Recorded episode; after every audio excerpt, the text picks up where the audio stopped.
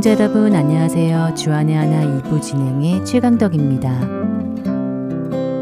다음 주 11월 26일은 추수감사절입니다. 그러나 사람들은 수확을 허락하신 하나님께 감사하는 데 관심을 갖기보다는 목요일 자정부터 시작되는 블랙 프라이데이 쇼핑 광고에 더 많은 관심을 갖는 것 같은데요. TV나 신문을 보면 상점마다 앞다투어 최고의 세일 상품들을 내놓으며 소비자들의 관심을 모으는 데 열을 올리고 있습니다. 쇼핑의 달인들이라면 이때를 놓치지 않을 텐데요.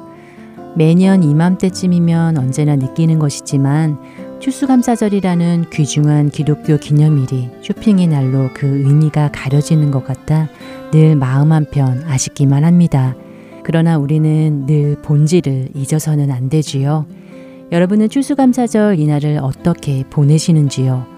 약 400년 전 신앙의 자유를 찾아 목숨을 걸고 머나먼 미국 땅으로 오게 되었던 청교도들, 그리고 그들에 의해 시작된 추수감사절의 의미를 되새기며 우리 안에 진정한 감사가 회복되는 이번 추수감사절이 되었으면 좋겠습니다.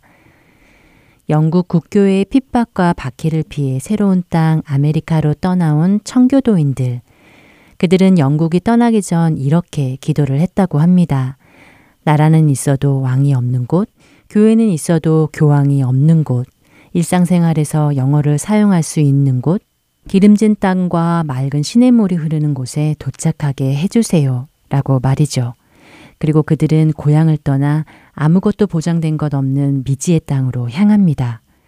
1620년 9월 6일 메이플라워 호에는 25명의 선원과 78명의 남자, 24명의 여자, 총 102명의 청교도인들이 올랐습니다. 그들은 자유의 땅인 미국 중부 벌지니아를 목적으로 삼고 출발했었다고 하지요. 그러나 항상 북서풍이 부는 미국 동해안의 기후 때문에 두 달 여의를 항해한 그들은 11월 11일 처음 계획했던 곳이 아닌 미국 동북부 메사추세츠 해변가에 도달을 하게 되었다고 합니다. 그러나 그렇게 신앙을 지키기 위해 목숨을 걸고 달려갔지만 그러나 그들을 기다리는 것은 혹독한 현실이었지요. 첫 찬양 함께 하신 후에 계속해서 이야기 나누도록 하겠습니다.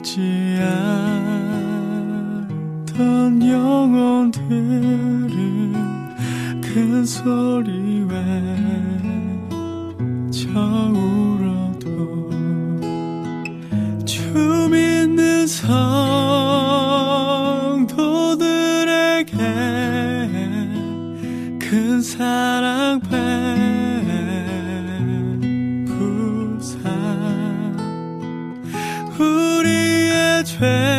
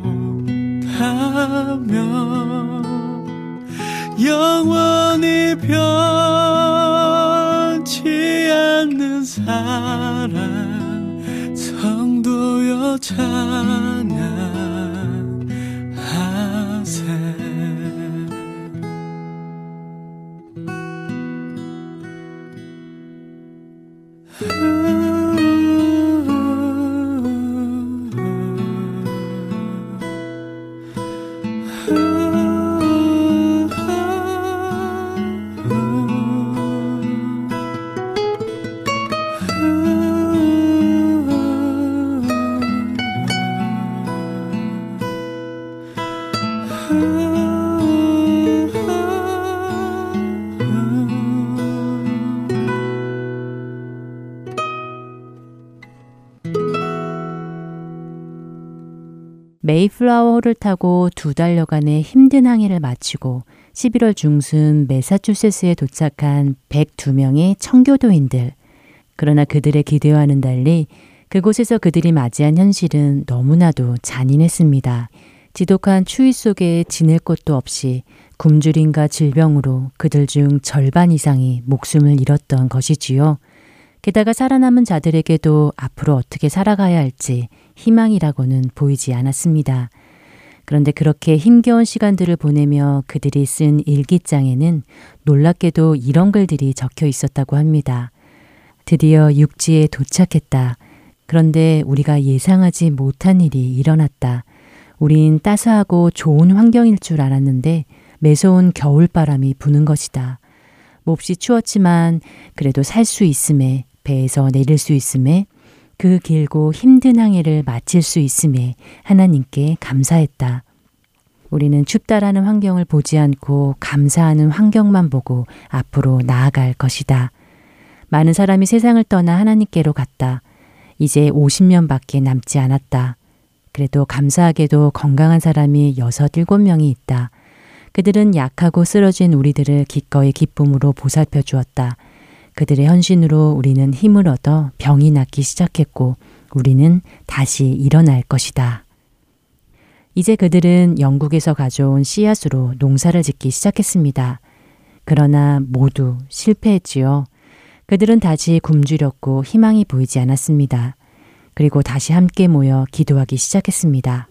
우리를 불러주신 이도 하나님이시요. 우리를 지금까지 보살피시고 살리신 이도 여호와 우리 하나님이십니다. 그렇기에 이곳으로 보내주신 하나님께 감사합니다. 라고 말입니다.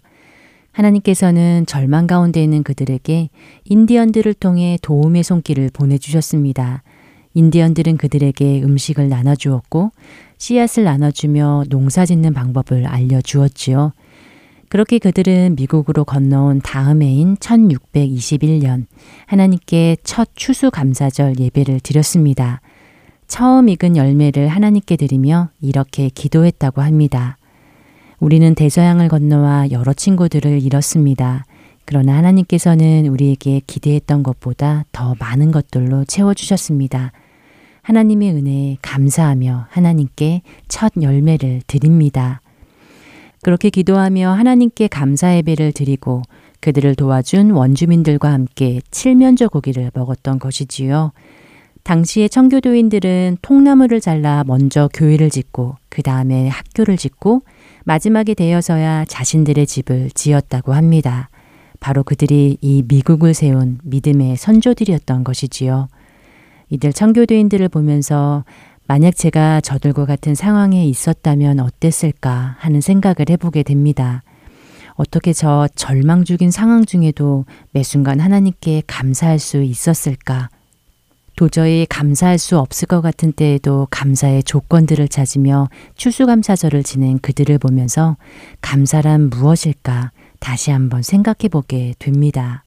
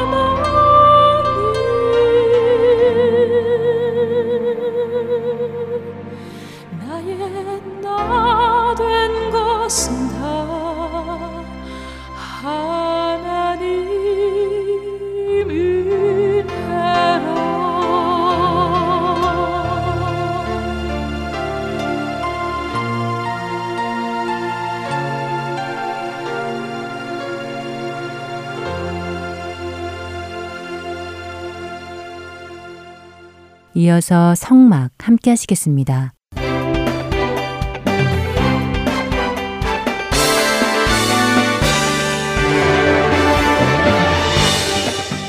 애청자 여러분 안녕하세요. 여러분들과 함께 출애굽기를 통해 성막에 대해 알아가는 시간 성막 진행의 민경은입니다. 여러분 안녕하세요. 강승규입니다. 네, 성막 지난 시간에는 휘장에 대해 살펴보았습니다. 휘장은 구별하기 위해 만들어 놓은 문과 같은 역할을 한다는 것과 아무나 그 휘장을 열고 들어갈 수 있는 것이 아니라는 사실을 살펴보았습니다. 예, 휘장에는 또 두 가지 휘장이 있는데 하나는 영어로 screen이라고 할 수 있는 성막 문을 위한 휘장이 있었죠. 이 휘장은 레위인만 열고 들어갈 수 있었다는 사실을 살펴보았고요. 또 다른 휘장이 있었습니다. 영어로는 veil이라는 휘장. 아, 이 휘장은 지성소를 구별하는 휘장으로 이 휘장은 1년에 한 번 대제사장이 대속죄일에만 들어갈 수 있다는 사실을 살펴보았습니다. 네, 휘장을 통해서 죄인인 우리가 거룩하신 하나님 앞에 나아간다는 것이 사실은 불가능한 일이었다는 것. 네. 그리고 오직 예수 그리스도를 통해서 그 베일이 찢어짐으로 그 길이 열렸다는 복음의 메시지도 함께 보았습니다. 그렇습니다. 죄인인 우리가 하나님 앞으로 나아갈 수 있는 길을 여신 예수님께 다시 한번 감사를 드리지 않을 수가 없지요. 자, 성막 오늘은 어, 출애굽기 27장을 보면서요. 재단에 대해서 좀 보려고 합니다. 네, 지금 이렇게 방송을 진행하다 보니까요. 가장 거룩한 곳 지성소로부터 하나씩 밖으로 나오면서 공부를 하는 것 같아요. 네. 어, 그런데 보편적으로 생각해 보면 밖에서 하나씩 안으로 들어가는 것이 더 이해하기 좋을 것 같기도 한데요. 어, 뭐 아마 우리 인간의 가치관에서 본다면요. 가장 중요한 것을 가장 마지막에 보는 것이 맞을 수도 있을 것입니다. 그렇지만 모든 것은 하나님으로부터 시작된다는 것을 생각해 보면 하나님의 임재가 계시는 지성소로부터 밖으로 나오는 것이 더 옳은 방법일 것입니다. 아, 그런 의미가 있군요. 알겠습니다. 그럼 출애굽기 27장을 펴면 되나요? 네, 출애굽기 27장을 펴시고요. 먼저 1절에서 8절까지 읽어보도록 하지요. 아, 여러분들도 함께 성경을 펴시기 바랍니다. 읽겠습니다.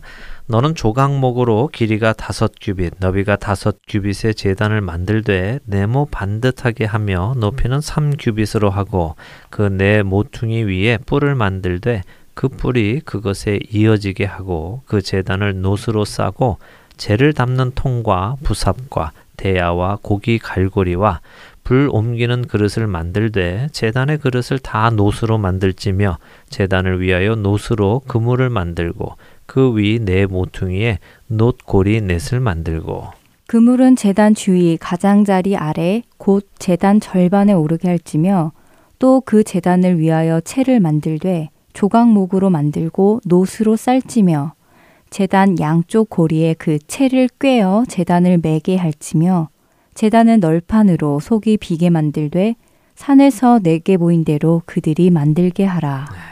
음, 머리에 그림이 그려지는 것 같기도 하고 아닌 것 같기도 하고 그렇네요. 예, 설명만으로는 조금 상상하기가 쉽지는 않지요. 어, 아무래도 그래서 하나님께서는 끝에 산에서 네게 보인 대로 만들게 하라 하고 지시를 하시는 것 같습니다. 아, 일단 오늘 이 재단을 조금 풀어서 생각해 보면요. 지난번에 나눈 것처럼 조각목이란 아카시아 나무를 뜻한다고 했죠. 네, 그랬지요. 예, 아카시아 나무로 단을 만드는데 그 사이즈가 다섯 규빗, 그러니까 약 2.3m 정도가 되고요. 높이는 3규빗이니까 약 1.4m 정도가 됩니다. 음, 그러니까 단은 가로 세로 약 2.3m의 정사각형의 모양이고 높이는 1.4m 정도가 된다는 말씀이군요. 네. 상당히 큰 편인 것 같은데요. 그런데 이 재단이 번재단인가요? 아니면 재단이 따로 있고 번제단이 따로 있나요? 예, 이 재단이 바로 우리가 흔히 말하는 번제단입니다. 어, 이 번제단으로 불리는 재단은 성막의 문을 열고 들어가면 가장 먼저 보이는 곳이지요. 자, 이쯤에서 우리가 성막의 구조를 한번 짚고 넘어가면 이해하기가 조금 더 쉬울 것 같습니다. 아마도 많은 분들이 이미 성막의 구조에 대한 그림이나 사진 등을 보셔서요. 대충 감은 잡고 계실 것 같은데요. 네, 요즘은 뭐 인터넷에서 성막 이렇게 검색하시고 이미지를 누르시면 사진이 많이 나오니까 참고하시면 좋을 것 같네요. 예, 아, 그렇습니다. 간단하게 설명을 드릴게요. 먼저 머리에 긴 직사각형의 펜스를 한번 그려보세요. 직사각형 좌우로 더 길고 위아래로 짧은 직사각형입니다. 비율은 가로 세로 2대 1 정도로 잡으시면 되겠네요. 한번 그려보시죠. 예, 그리고 그 직사각형 중심을 바라보시고요. 왼쪽, 그러니까 서쪽으로는 성막을 놓으시고 동쪽인 오른쪽은 물두멍과 지금 우리가 나눈 재단을 차례로 한번 놓으시기 바랍니다. 오른쪽을 우리는 이제 성막들이라고 부릅니다. 그리고 서쪽에 놓인 성막은 어, 역시 직사각형으로 그림을 한번 그려보시고요. 성막의 오른쪽에는 지난 시간에 나눈 성막들과 성막을 나누는 휘장이 있습니다. 그리고 이 휘장을 열고 들어가시면 북쪽으로는 위쪽이죠. 어, 진설병을 두는 상이 있고 남쪽으로는 등잔대가 있습니다. 그리고 눈앞 정면에는 분양할 재단이 있고요. 재단 뒤로는 또 다른 휘장, 우리가 어, 지난번에 나눴던 지성소와 또 성막을 나누는 휘장입니다. 그 휘장 넘어가 바로 지성소입니다. 지성소의 휘장을 열고 들어가면 언약궤가 놓여 있고 그 위에 얹혀 있는 뚜껑이 바로 속죄소입니다. 자, 어느 정도 성막에 대한 전체적인 그림이 좀 잡히시는지요? 네, 머릿속에 대체적인 구조는 잡히는 것 같습니다. 예전에 그림을 본 게 도움이 많이 되기도 하는 것 같네요. 네, 다행입니다. 자, 이제 설명드린 그 성막의 구조를요, 다시 한번 떠올려 보시죠. 지성소는 성막의 가장 왼쪽, 즉 서쪽에 자리를 잡고 있고요. 성막의 뜰을 넘어서 바깥으로 나가는 문은 성막의 동쪽 끝에 있습니다. 그러니까 밖에서 성막을 들어올 때는 동쪽에서 서쪽으로 들어오는 것이죠. 네, 그렇게 되겠네요. 네, 그래서 성경에서 동쪽으로 간다 하는 의미는 하나님의 임재로부터 멀어진다 하는 의미를 가지고 있습니다. 아담과 하와가 범죄에서 에덴의 동쪽으로 쫓겨나갔죠. 어, 또 가인 역시 죄를 짓고 나서는 에덴에서 동쪽으로 갔다고 말합니다. 노아의 홍수 이후에 사람들은 동방으로 옮겨가다가 바벨탑을 쌓기도 합니다. 그렇기에 하나님 앞으로 가기 위해서는 서쪽으로 가야 됩니다. 그래서 성막은 동쪽에서 들어와서 서쪽으로 한 걸음 한 걸음 나아가는 것입니다. 아, 그런 의미가 있었네요. 예, 자, 이런 구조에서 보았을 때 하나님 앞으로 나오기 위해서 세상에서 성막들에 있는 휘장문을 열고 들어올 때 가장 먼저 만나는 것이 바로 이 재단, 번제단입니다. 그리고 이 번제단은 피를 흘리는 곳이지요. 음, 그러니까 죄인인 사람이 하나님 앞에 나아갈 수 있는 길은 희생의 피가 있어야 하는 것이 첫째 조건이라는 말씀이군요. 그렇죠. 어, 성막에서 피가 실제적으로 흘려진 곳, 그러니까 희생이 일어난 것은 바로 이 재단입니다. 그러니까 성막의 뜰에서 이런 일이 일어나는 거죠. 그래서 이 재단을 통해 우리가 기억해야 할 것이 첫째는 방금 말씀하신 대로 죄인이 하나님께 나아가기 위해서는 반드시 피 흘리는 희생이 있어야 했다는 것입니다. 히브리서 9장 22절을 보시면 그 의미를 알 수 있습니다. 한번 읽어 주실래요? 네, 히브리서 9장 22절입니다. 율법을 따라 거의 모든 물건이 피로써 정결하게 되나니 피 흘림이 없은즉 사함이 없느니라. 네. 그렇네요. 피 흘림이 없으면 죄를 용서받지 못한다고 말씀하고 계십니다. 그렇습니다. 그리고 우리가 또 함께 기억해야 할 것이 있는데요. 그것은 예수님께서 흘리신 그 피는 죄와 관련된 제사에서 흘리는 마지막 피 흘림이었다는 것입니다. 그러니까 예수님께서 마지막 제사를 지내셨다는 것이지요. 어, 지금 민경은 아나운서가 읽어주신 히브리서 9장에 그런 내용이 나옵니다. 9장 1절부터 10장 18절까지 읽어보시면 예수님께서 드리신 그 제사, 그 피 흘림이 어떤 의미인지를 잘 설명해 주십니다. 청취자 여러분들도 시간 내셔서요, 그 부분을 잘 읽으시면서 하나님께서 그 아들을 희생하시며 드리신 그 피의 제사가 어떤 의미인지를 묵상해 보시고 또 하나님의 은혜를 생각해 보시기 바랍니다. 민경은 아나운서는 히브리서 10장 10절에서 14절을 한번 읽어 주시지요. 네. 이 뜻을 따라 예수 그리스도의 몸을 단번에 들이심으로 말미암아 우리가 거룩함을 얻었노라. 제사장마다 매일 서서 섬기며 자주 같은 제사를 드리되 이 제사는 언제나 죄를 없게 하지 못하거니와 오직 그리스도는 죄를 위하여 한 영원한 제사를 드리시고 하나님 우편에 앉으사 그 후에 자기 원수들을 자기 발등상이 되게 하실 때까지 기다리시나니 그가 거룩하게 된 자들을 한 번의 제사로 영원히 온전하게 하셨느니라. 자, 예수님의 제사는 한 번의 제사였고 그 제사는 영원히 온전한 제사라는 말씀을 하시고 계십니다. 그렇기에 다시 드릴 필요가 없는 완전한 제사였다는 말씀이군요. 그렇습니다. 자, 이제 마지막으로 생각할 것이요. 예수님은 이 제사의 희생양이시기도 하셨지만 또한 이 재단 자체이셨다는 것입니다. 히브리서 13장 10절에서 그렇게 말씀하십니다. 한번 읽어 주시죠. 우리에게 재단이 있는데 장막에서 섬기는 자들은 그 재단에서 먹을 권한이 없나니. 네. 오, 이게 무슨 말씀인가요? 예, 이 말씀 조금 설명이 필요하기는 한데요. 원래 성막은 레위인들이 섬겼죠. 그랬죠. 예, 그리고 그 레위인들은 성막에서 드린 제물을 먹도록 되어 있었습니다. 네. 그래서 이 말씀은 예수님을 믿는 자들만이 재단이신 예수님 곁에서 우리의 양식이 되시는 예수님을 먹고 마실 수 있는 것이고 아직 예수님을 메시아로 믿지 않고 여전히 율법주의를 따르고 있는 자들, 그러니까 장막에서 섬기는 자들은 그 예수님을 먹을 권한이 없다는 어, 히브리서의 말씀입니다. 어, 그러니까 예수님의 제사로 인해 은혜의 시대가 열렸고 바로 산떡이신 예수님을 먹을 수 있는 것은 은혜로 가능하게 되었다는 말씀이군요. 그렇습니다. 바로 그런 말씀입니다. 아, 그런데 지금 우리는 그런 이야기를 드리는 것은 아니고요. 어, 예수님께서 바로 이 재단이시다. 재단을 상징하신다는 것을 알고 넘어가면 되겠습니다.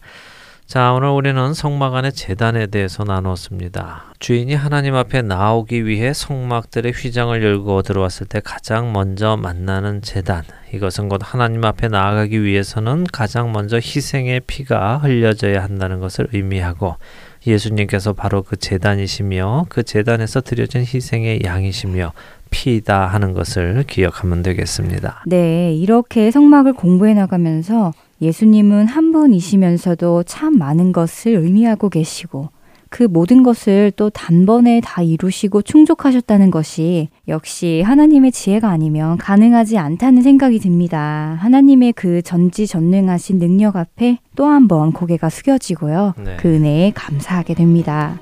그 은혜 안에 거하시는 여러분들 되시기를 바라면서요. 저희는 다음 주 이 시간에 찾아뵙겠습니다. 안녕히 계세요. 안녕히 계십시오.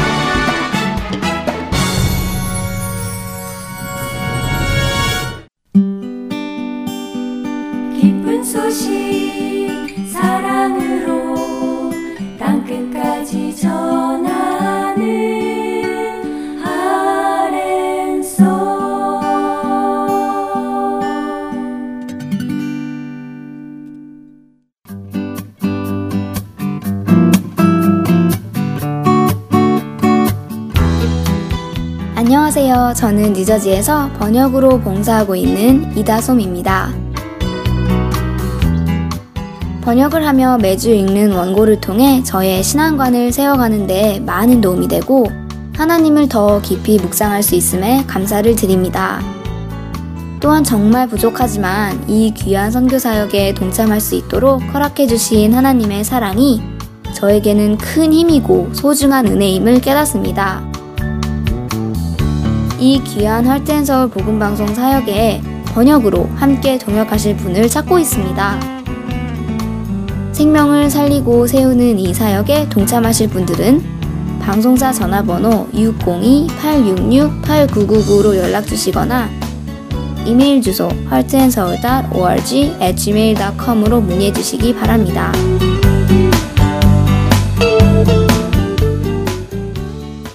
설교 말씀 함께 하시겠습니다. 졸지아 아틀란타 한비전 교회 이호셉 목사께서 이사에서 12장 1절에서 6절의 말씀을 본문으로 감사를 노래하세요 라는 제목의 말씀 전해 주십니다.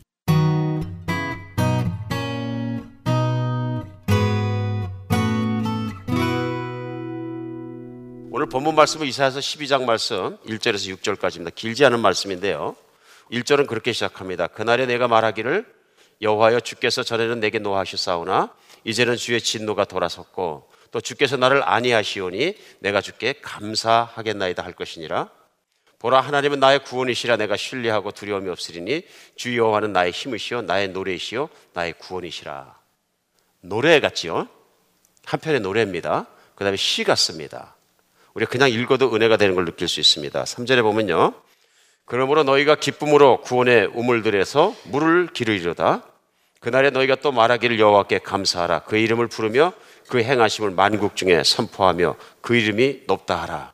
5절에요. 여호와를 찬송할 것은 극히 아름다운 일을 하셨음이니 이는 온 땅에 알게 할지어다. 시온의 주민아 소리 높여 부르라. 이스라엘의 거룩하시니까 너희 중에서 크심이라 할 것이니라. 우리 이사에서 12장 말씀입니다. 오늘 이 12장 말씀을 이해하기 위해서는 그 앞에 10장, 11장, 12장까지를 잘 알아야 합니다. 그런데 오늘 12장에 갑자기 들어오면 이해가 안 갈지 모릅니다. 왜냐하면 왜 갑자기 이사야 선지자를 통해서 하나님은 노래케 하시냐, 감사를 노래하게 하시냐 하는 것들이 우리 정말 이해가 안 갈 수도 있습니다. 9장 마지막 부분은 그렇게 유쾌한 소식은 아니었습니다. 이스라엘 백성들이 하나님께 돌이키지 않고 자기의 길을 가고 자기의 고집스러운 길을 가면서 하나님께 의뢰하지 않으면 결국 그들에게 임할 모든 환란에 대한 말씀이었습니다. 근데 환란이 그냥 환란이 아니고 정말 극심한 환란이었습니다. 그래서 심지어는 그 9장 마지막 부분의 표현의 말씀에 의하면은 너희가 내 팔을 뜯어 먹을 것이다. 또 형제를 먹을 것이다. 하는 정도로 그 정말 잔혹한 환란 속에 고난 속에 들어갈 것에 대한 말씀이었습니다. 그 뒤에 돌이키지 않는 이스라엘 사람들을 향해서 미래에 일어날 환란과 고난들이 계속됩니다. 10장, 11장 계속됩니다. 그러다가 10장 마지막까지 계속되다가 11장에 보면은 갑자기 하나님께서 평화와 희망을 주십니다. 11장 1절에 보면요. 이세의 줄기에서 한 색이 나며 그 뿌리가 한 가지가 나서 뿌리에서 한 바지가 나서 한 가지가 나서 결실할 것이요. 그 위에 여호와의 영 곧 지혜와 총명의 영이 영이요 모략과 재능의 영이요 지식과 여호와를 경외하는 영이 강림하시리니 그가 여호와를 경외함으로 즐거움을 삼을 것이요 그의 눈에 보이는 대로 심판하지 않으며 그의 귀에 들리는 대로 판단하지 아니하며 공의로 가난한 자를 심판하며 정직으로 세상을 세상의 겸손한 자를 판단할 것이며 그의 입에 막대기로 세상을 치며 그 입술의 기운으로 악인을 죽일 것이다. 그러면서 쭉 메시아가 오실 것에 대해서 예언하는 11장의 예언 내용이 다시 시작됩니다. 엄청난 희망의 메시지입니다. 그 내용이 계속되면서 그 메시아가 오시면 일어날 삶과 세상의 모습을 정말 그림같이 그려주십니다. 그래서 보면 11장 6절에서는요, 그때 이리가 어린 양과 함께 살며 표범과 어린 염소가 함께 누우며 송아지 어린 사자와 살찜 짐승이 함께 있어 어린아이에게 끌리며 암수와 곰이 함께 먹으며 그들이 새끼와 함께 엎드리며 사자가 소처럼 풀을 먹을 것이다. 엄청난 희망의 메시지입니다. 그러니까 사람의 모든 구원만 받는 것뿐만 아니라 만물이 하나님의 저주로부터 회복될 것에 대해서 말씀하시는 정말로 아름다운 메시지와 희망의 메시지를 주시고 있습니다. 그러니까 하나님이 너희들이 나에게 돌이키지 않으면 이런 훈련과 고난을 받을 것이다. 이스라엘 백성을 향해서 선지자를 통해서 끊임없이 미래를 가르쳐 주시면서 또한 그 미래의 끝에 하나님이 주시는 복이 있는 것을 소망의 그 나라가 있는 것을 항상 주십니다. 약속입니다. 그래서 오늘 12장 오늘의 본문에 내려오니까 그날에는 내가 말하기를 여호와여 주께서 전에는 내게 노하셨으나 이제는 주의 진노가 돌아섰고 또 주께서 나를 아니하시오니 내가 주께 감사하겠나이다 할 것이다. 할 것이라고 했으니까 뭐예요? 이사야가 말씀을 선포할 당시 이스라엘 사람들에게 미래에 일어날 예언입니다. 너희들이 그렇게 하나님께 감사할 것이다. 그리고 정말로 오늘 3절 말씀대로 그러므로 너희가 기쁨으로 구원의 우물들에서 물을 기를 것이다 하고 말씀하신 걸 볼 수 있습니다. 그러니까 한마디로 얘기하면 오늘 이사야서 12장 전체 말씀은 너희가 감사함으로 노래하라. 이렇게 요약하면 맞을 것 같습니다. 그래서 오늘 말씀 제목도 우리 감사를 노래하세요. 우리 모두 감사를 노래하는 여러분과 제가 되었으면 좋겠습니다. 1년이 다 지나갔습니다. 그냥 금방 지나간 것 같습니다. 저한테만 그런 걸까요? 그래서 우리 1년을 다 지내는 마지막 부분에 하나님이 놓아주신 게 뭐냐 하면은 추수감사절이라고 생각합니다. 우리 1년을 다 보내면서 추수감사절이 있어서 내가 감사할 것들이 무엇인가 곰곰이 생각하고 하나님께 감사하는 감사의 절기가 다가왔습니다. 감사의 말씀을 이렇게 준비하면서 제 마음속에 참 어려움이 많았습니다. 왜 많았냐면요. 많은 분들에게 금년이 결코 쉽지 않은 해였었고 지금 현재 이 시간에도 하나님께 감사만 하기에는 너무 어려운 시간을 지나가고 있는지 모릅니다. 건강을 잃어버려서 건강의 막장에서 정말 회복될 것 같지 않은 상황에서 투병하고 있는 형제 자매님들 계실 수 있고 또 재정적으로 정말로 벽을 치는 것 같은 뚫힐 것 같지 않은 어려움 속에서 씨름하시는 형제 자매님이 계실 수 있습니다. 또 관계 속에 아플 수도 있고요. 또 어떤 죄악 속에 힘들 수도 있지만 여러 가지 환경 속에 힘든 형제 자매님도 많이 계시다고 저는 믿습니다. 막 그런 분들에게 추수감사절 맞아서 우리 감사를 노래해요. 그러면 얼마나 현실적으로 들릴 것인지 설교하는 저로서는 고민하지 않을 수 없습니다. 그렇게 따져보면 이사야에 있는 이스라엘 백성들도 환란을 당하고 고난을 당하는데 오늘 이사야 12장에 선포되면은 미래에 너희들이 메시아가 오시고 이런 일이 있을 것이냐 감사하고 구원의 물들에서 기쁨으로 구원을 길어 올리라 그러면은 얼마나 현실감 있게 느껴졌을까 하는 것이 말씀을 준비하면서 참 걱정이 많이 됐습니다 사실은 그래 어떤 분들은 자꾸 이렇게 감사해야 됩니다. 만사의 모든 일에 감사해야 됩니다. 범사에 감사하십시오. 이렇게 얘기하면 율법적으로 이렇게 들려서. 아 내가 그리스도인이니까 감사해야 되는데 왜 이렇게 감사가 안 나오지? 아, 감사하기 힘든데. 목사님 조금만 시간을 좀 주세요. 좀 내가 힘든 것 좀 지나가고 감사하겠습니다. 막 그런 마음들이 없잖아 계신 것도. 제가 충분히 이해할 수 있을 것 같습니다. 그러나 오늘 이스라엘 백성을 향해서 하나님께서는 미래에 일어날 그 예언들을 주시면서 너희들이 감사하라. 그리고 감사를 노래하라. 그래서 정말 하나님께서 이사야를 통해서 아름다운 구원의 감격과 감사의 노래를 주시는 걸 보면서 우리는 압니다. 그들에게 미래였던 그것이 그리스에서 우리 주님께서 이 땅에 오심으로써 성취되었습니다.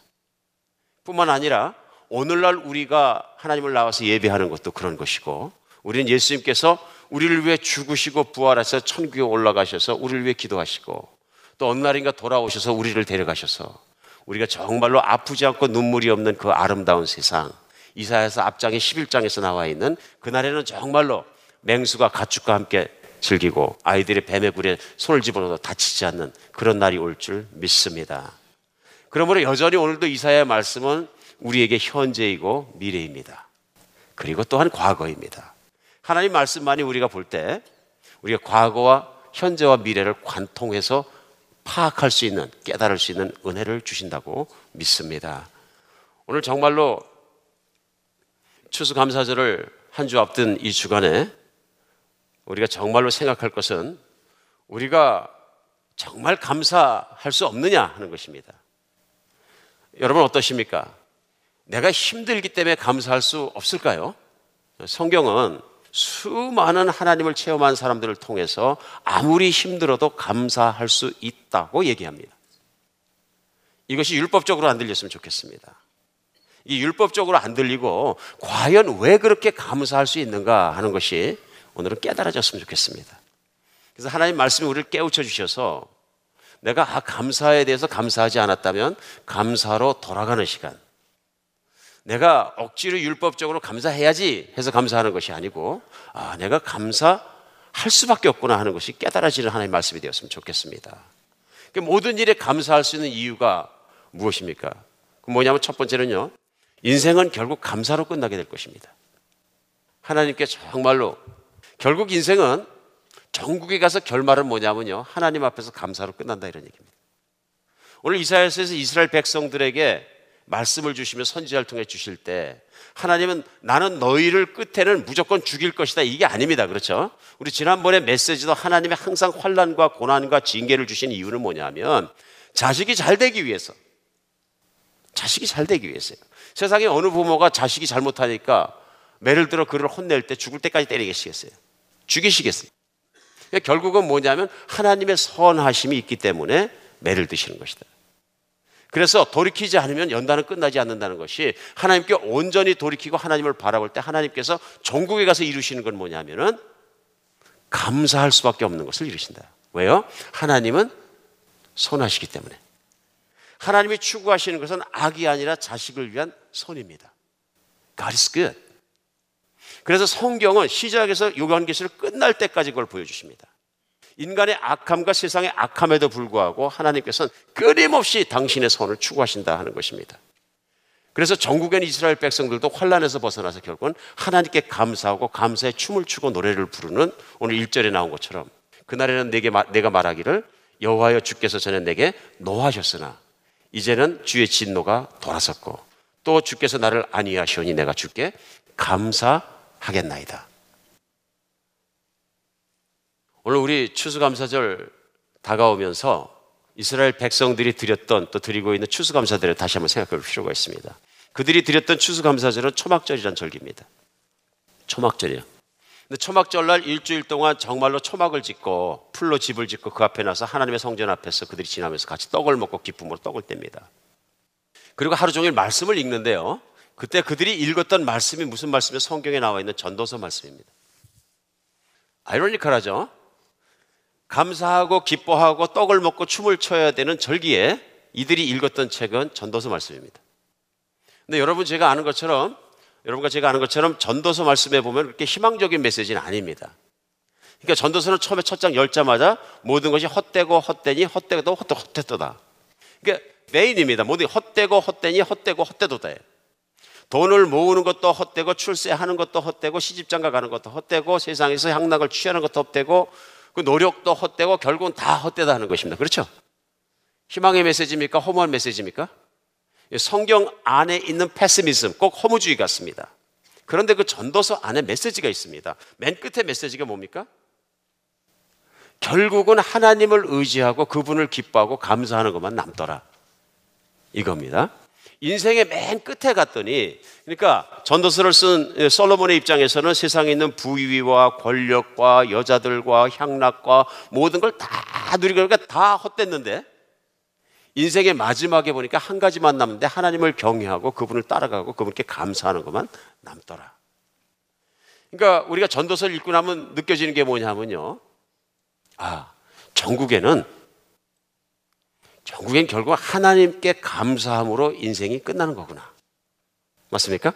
그러니까 정말론적인 아주 정말론적인 어떤 맨 마지막을 생각해야 현재를 알 수 있는 그런 감사를 우리는 이스라엘 백성들이 깨달았다는 것을 이해할 수 있습니다. 우리가 이것을 깨달아야 되는 게 왜 그러냐면요. 이스라엘 백성의 구약 안에서 보면 하나님께 감사를 가르치고 늘 감사하도록 제사를 지내고 감사란 단어가 얼마나 많이 나오는지 모릅니다. 감사함으로 그 공정에 들어가, 감사함으로 그 성전에 들어가, 늘 찬양하고 예배 드릴 땐 감사가 먼저 나오죠. 그런데 이스라엘 백성이 가장 잘 못 드렸던 게 뭐냐면 감사의 예배입니다. 우리가 아는 것처럼 이스라엘 백성을 하나님이 노예 상태에서 끄집어내서 광야에 40년을 배회하시다가 가나안 땅에 들어가기 직전에 신명기에 모세가 마지막으로 설명한 설교한 내용들이 나옵니다. 거기에서 지난 40년간의 광야의 삶을 정산하면서 총 정리하면서 한마디로 신명기 2장 7절에 보면 그 결과를 얘기할 때 이렇게 얘기합니다. 내 하나님 여호와께서 내가 하는 모든 일을 일에 내게 복 주시고 내가 이 큰 광야에 두루 다님을 알고 내 하나님 여호와께서 이 40년 동안을 너와 함께 하셨으므로 내게 부족함이 없었느니라. 오늘 이스라엘 백성들을 향해서 모세가 뭐라 그러냐면요. 지난 40년 동안 우리가 부족함이 없었다 이렇게 얘기합니다. 사랑하는 여러분, 광야에서 40년을 산다는 게 부족함이 없는 인생일까요? 이스라엘 백성이 텐트를 치고 광야에서 40년을 살았다는 것은 불편한 것 천재입니다. 그래 한마디로 40년간 이스라엘 백성들이 가장 많이 했던 말이 뭐냐면 원망이에요. 힘들 때마다 원망하여 가라사대, 원망하여 그들이 말하되, 원망하여 모세를 돌로 치려 하고, 원망하여 하나님께 정말로 하나님을 모욕하고, 이거 원망이에요. 근데 모세는 오늘 뭐라 그러냐면요. 그때 부족함이 없었다고 얘기합니다. 차이를 느끼십니까? 왜 모세는 그 백성들에게 얘기할 때 우리에게 부족함이 없었다고 얘기할까요? 신명기 2장 7절 그 앞에 있는 말씀입니다. 뭐라 그러냐면 내 하나님 여호와께서 이 40년 동안을 너와 함께 하셨으므로 하나님께서 우리와 함께 40년을 텐트 치고 같이 계셨으므로 우리에게 부족함이 없었느니라. 근데 하나님의 사람들이 인생을 살아가면서 부족함 많은 인생을 사는데도 공통적으로 하는 얘기가 뭐냐면 내 인생은 잔이 차고 넘치고 부족함이 없습니다. 대표적인 게 뭐냐면 다윗의 시입니다. 시편 23편 우리가 잘 알지만 시편 23편을 보면 다윗이 하나님께 감사하면서 시편 23편 맨 끝은 어떻게 끝납니까? 내 잔이 넘치나이다. 엄청난 감사의 표현이에요. 하나님 모든 것을 하나님이 내게 베푸신 거로 말미암아 내 잔이 흐르고 넘치나이다. 너무 풍족하고 제게는 복이 넘치나이다. 그러면서 다윗이 시편 23편 1절을 시작할 때는 여호와는 나의 목자시니 내게 부족함이 없으리로다. 그러니까 지난 40년 동안 광야를 살면서 부족함이 없었느니라 하고 얘기하는 모세의 표현이나 오늘 다윗이 그 인생 중에 시편 23편 첫 절에 나오면서 여호와는 내, 나의 목자신 내가 부족함이 없다고 고백하는 것 똑같습니다. 근데 돌이켜보면 다윗의 인생에 고난이 없고 힘든 것이 아닙니다. 진짜 고통. 그러니까 얼마나 힘들었으면 밤에 침상을 내 눈물로 적시나이다. 내 침대가 눈물로 뜨나이다 하고 표현할 정도로 눈물로 살 만큼 고통스러웠던 사람입니다. 그리고 시편 자체에서도 23편에서도 내가 사망의 음침한 골짜기를 다녔다. 수많은 사망의 음침한 골짜기를 다녔다. 그러나 내가 해를 두려워하지 않는 것은 주의 지팡이와 막대기가 나를 아니합니다. 결국 뭐예요? 다윗이 하나님께 그렇게 감사하고 감사하고 할 수 있는 것은 시편 23편 1절에 나오는 여호와는 나의 목자시니 하나님이 나의 목자가 되셔서 나를 인도하시고 쳐주시고 보호하시고 먹이시고 길러주시고 보호하시기 때문에 내가 부족함이 없다. 내가 부족함이 없다. 그러니까 전국적으로 뭡니까? 맨 끝에 가서 하나님과 나의 관계가 좋으면 나는 내 인생은 감사로 끝나게 될 것이다. 이런. 여러분과 제 인생, 여러분과 제 인생의 마지막을 다 살고 주님 앞에 섰어요. 하나님 앞에. 그러면 하나님께 뭐라 그러실 거예요? 원망하실 겁니까? 오늘 이런 얘기입니다. 맨 끝을 보자. 인생의 끝을 봤을 때 내가 하나님께 원망할 것인가 감사로 끝날 것인가. 오늘 내가 하나님 예수 그리스도 정말로 이 몸을 벗고 세 번 받아서 예수 얼굴을 딱 보게 됐어요. 그럼 여러분, 아, 세상에 있을 때 예수님 정말 원망스럽습니다. 왜 나를 그렇게 힘들게 하셨어요? 아니면 예수님 너무 감사했습니다. 마음에 감사가 있으면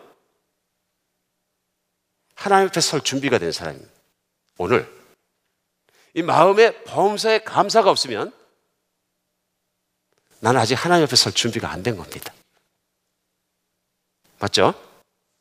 그러니까 이 감사라는 것은 하나님과의 관계 속에서 구원으로부터 오는 것이지 이 감사라는 것은 이벤트가 아니다.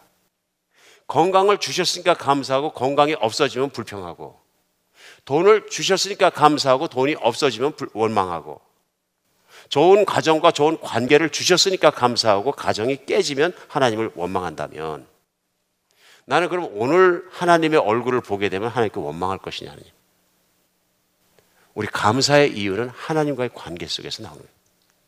하나님 사랑받을 자격이 없는 자를 사랑해 주시고 하나님께서 정말로 생명의 은혜를 부을 자격이 없는 자 죄인을 하나님이 사랑하셔서 그 아들 예수 그리스도의 피를 뿌려주신 그 사랑으로 말미암아 우리의 감사는 바로 그 자리 십자가의 사랑과 구원에서부터 시작되는.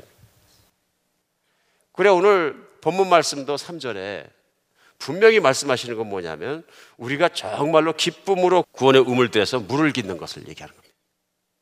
그 구원이 뭐냐면 환란으로부터 세상으로부터 모든 유혹으로부터 하나님이 나를 보호하시고 구해 주시고 전국에 가서는 나를 하나님의 아름다운 뜻과 선한 뜻 가운데 살게 하신 전국에는 결국은 감사케 하시는 하나님의 선하심으로 감사할지어다.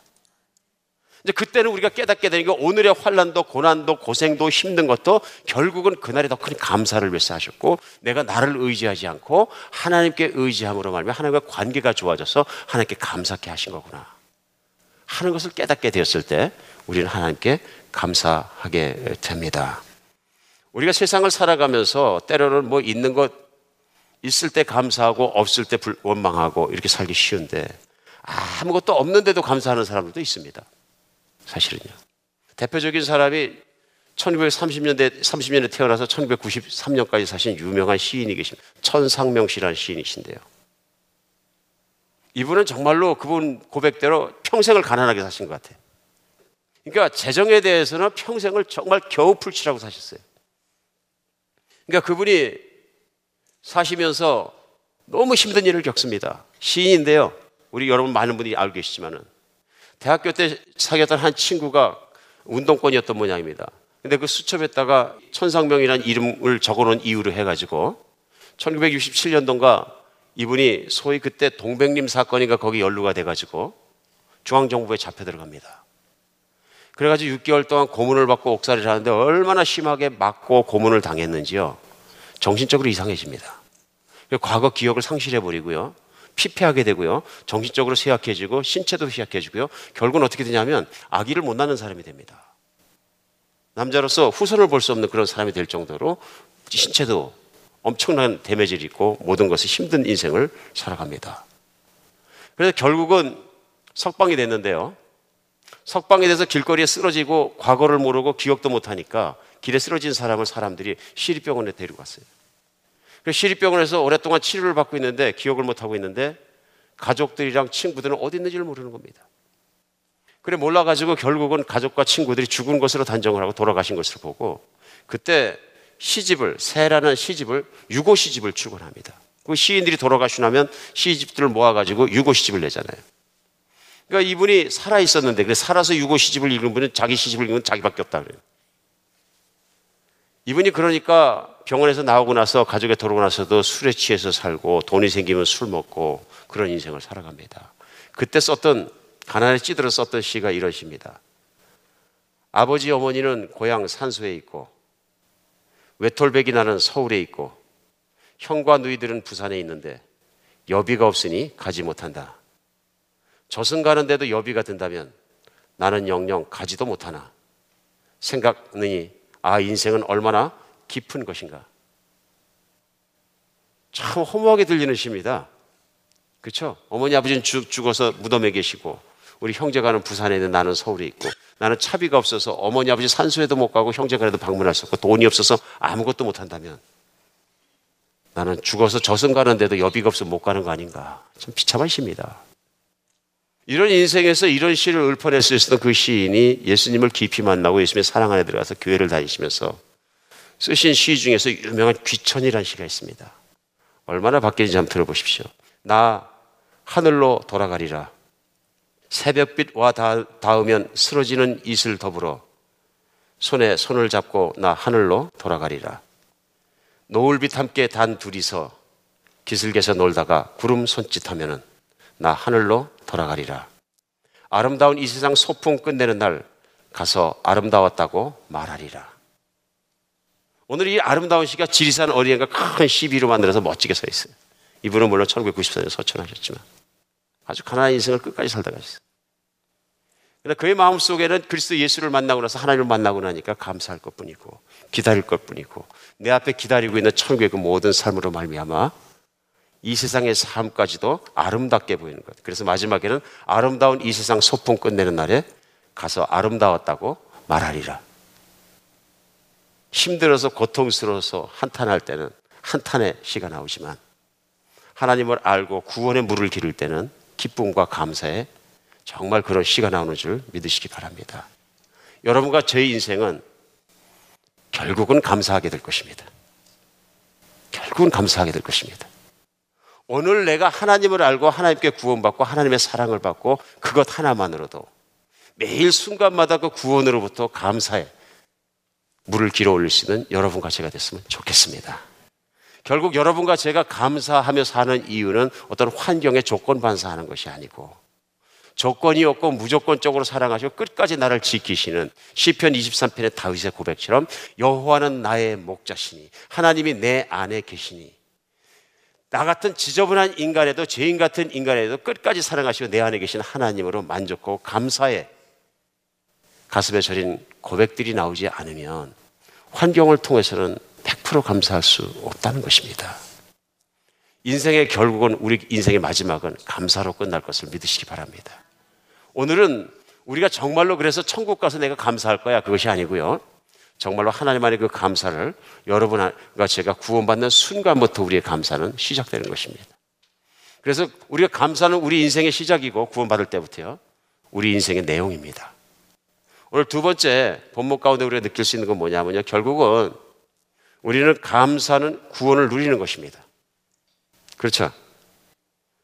하나님의 구원에 감사하지 못하면 결국 아무것도 감사하지 못합니다. 그래서 3절 말씀, 그러므로 너희가 기쁨으로 구원의 우물들에서 물을 기를 일이다.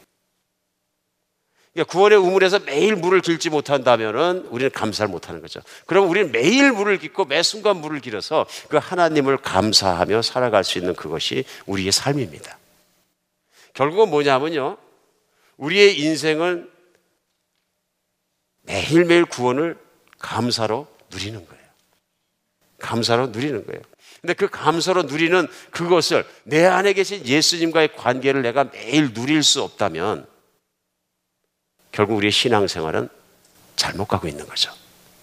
이 세상에 무슨 일이 일어나도 예수님은 내 안에 있고 나는 예수님 안에 있고 나는 24시간 seven days 예수님을 바라보며 감사하고 기뻐하며 평안하며 그분과 대화 속에 살아갈 수 없다면 나의 신앙생활을 점검해 봐야 되는 것입니다.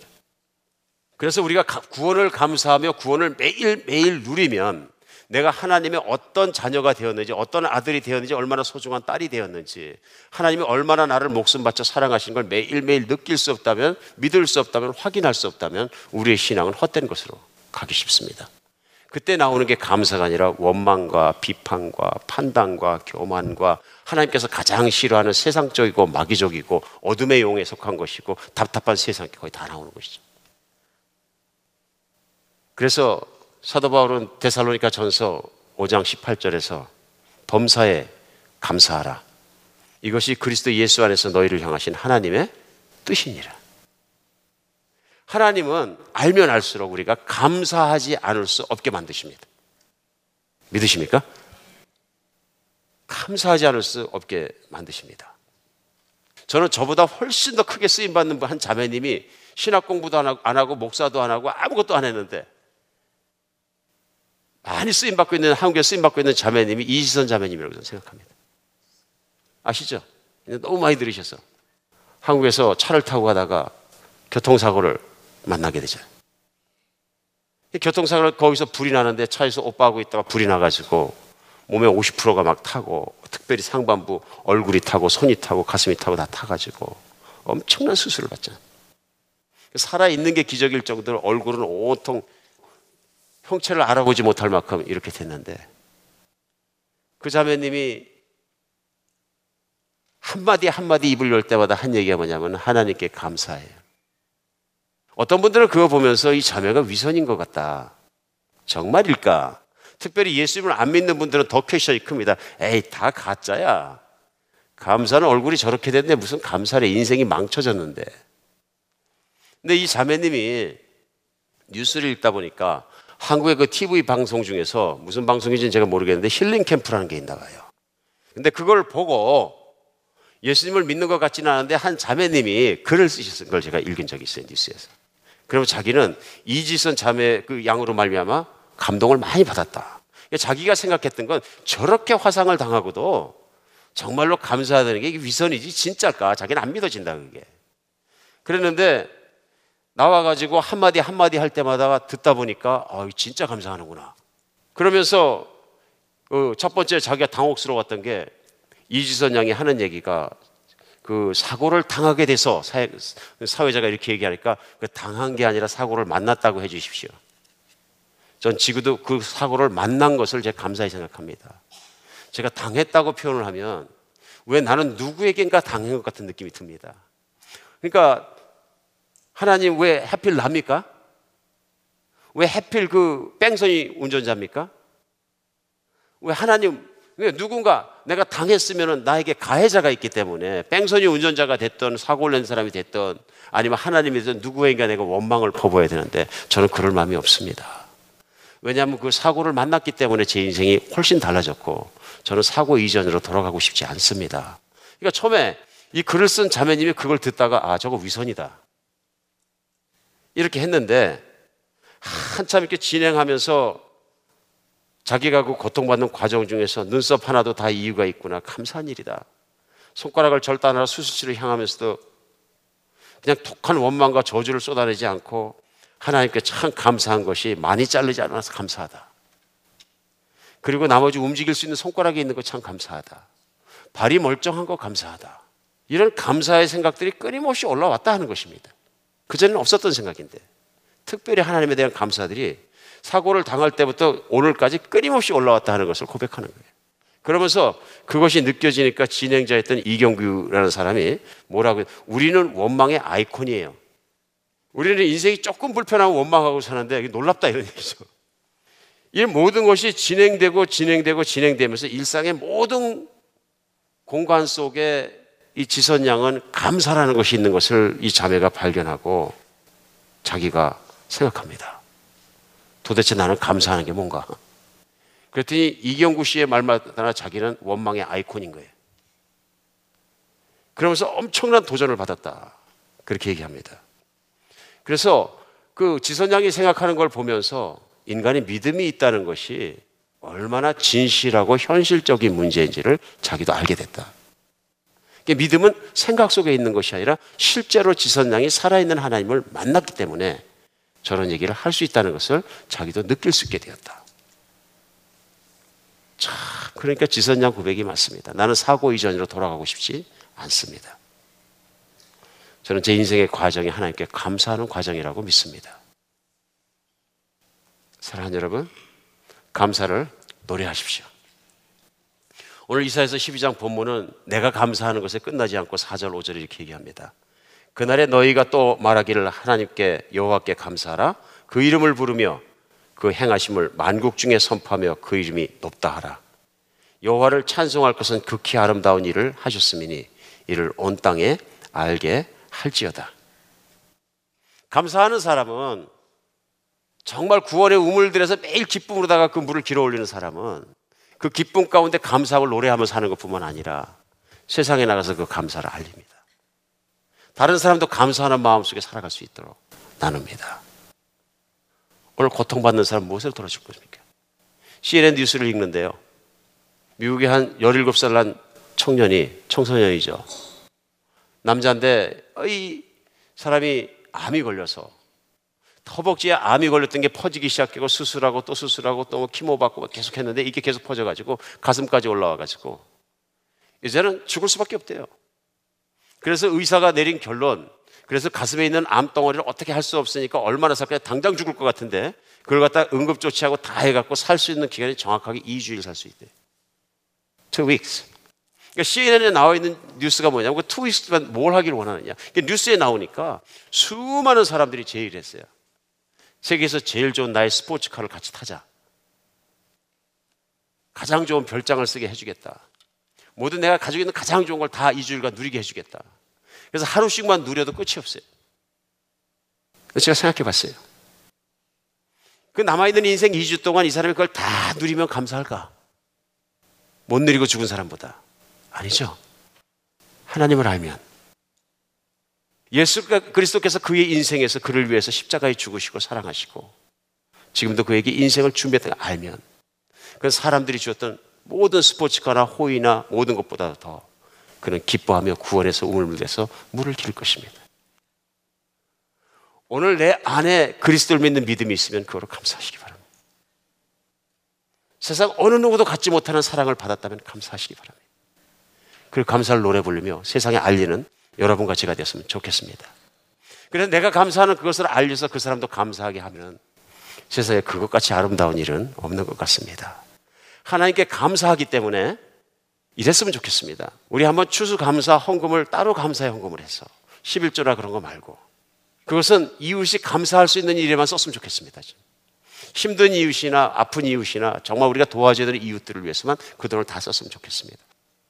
우리가 정말 그런 목적을 놓고 감사함으로 예물을 준비하고 드려서 그 예물을 가지고 세상 사람들에게 감사를 전하는 그런 시간이 되었으면 좋겠습니다. 그리고 교회가 그렇게 매년 우리 추수감사주일이 되면 감사의 예물을 준비했다가 우리 이웃을 위해 사랑하는 사람들을 위해 특별히 우리가 감사를 세상에 알릴 수 있고 하나님의 구원을 알릴 수 있는 그 일을 위해서 우리가 이웃을 위해 쓸 수 있는 그것이 되었으면 좋겠습니다. 사랑하는 여러분, 하루에 몇 번이나 감사하십니까? 오늘 내 인생의 마지막이면 감사하시겠습니까? 우리의 구원은 그때 가봐서 천국 가봐서 감사하는 것이 아니라 오늘 감사하는 것입니다. 내가 오늘 감사할 수 있으면 어떤 환경에서 감사할 수 있으면 나는 구원받은 사람입니다. 그러나 내가 오늘 예수님을 만난다고 원망할 수밖에 없다면 나는 혹시 아직 구원의 깊이를 모르는가 물을 길기를 예수님의 이름으로 축복합니다. 기도하겠습니다. 예, 하나님. 정말 우리 하나님께서 부족한 저희들을 생각하시고 찾아오시고 구원해 주시고 하나님의 끝없는 선하심으로 우리를 인도해 주시는 감사하며 주님을 찬양합니다. 우리 주님께 감사하고 감사하고 또 감사할 수밖에 없는 것은 우리를 하나님께서 붙잡으시고 그 보혈로 깨끗하게 하시고 너는 내 아들이라고 하시고 너는 내 딸이라고 불러주셔서 영혼의 끝까지라도 가장 선하고 좋은 것을 준비하시고 이끌어주시는 주님의 선하신과 사랑으로 말미암습니다. 하나님 우리가 언제나 주님을 바라보며 감사하며 정말 그렇게 매일매일 순간순간마다 24시간 예수 그리스도 우리 주님을 바라보며 구원의 우물들에서 물을 길어 오를 수 있도록 하여 주시옵소서. 하나님으로 말미암아 마음에 흡족한 감사가 우리 마음속에서 입술을 통해 늘 노래하고 흘러내리게 하시고 하나님의 마음속에 살게 하여 주시옵소서. 그리스도 예수 이름으로 기도합니다.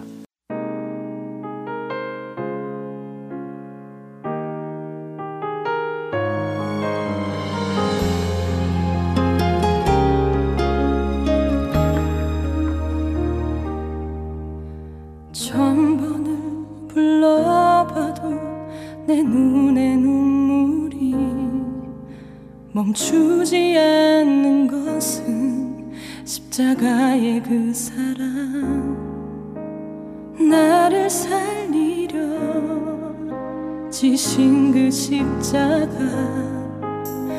모든 물과 피 나의 더러운 죄 씻으셨네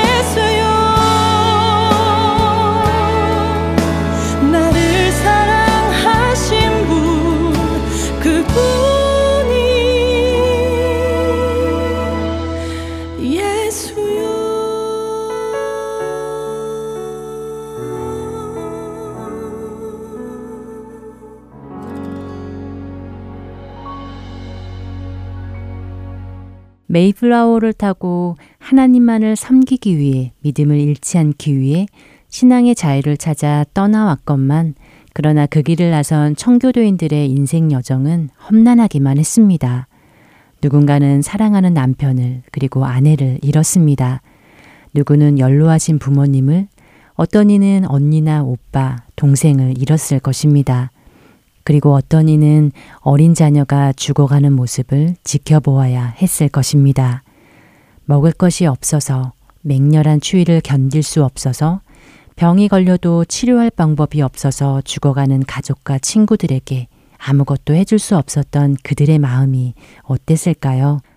만약 저라면 사랑하는 가족과 친구들을 지켜주지 못한 죄책감과 상실감, 고향을 떠나온 것에 대한 후회로 매일매일을 절망했을 것만 같은데 말입니다.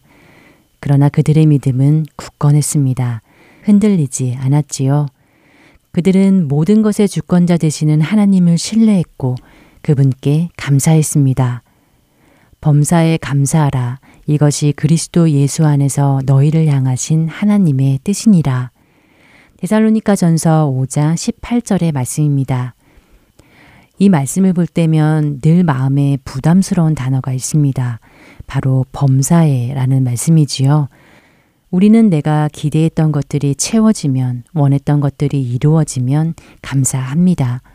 그러나 어떻게 항상 모든 일에 감사하는 것이 가능할까요? 우리는 하루를 살면서도 도저히 감사할 수 없는 일들이 얼마나 많던가요?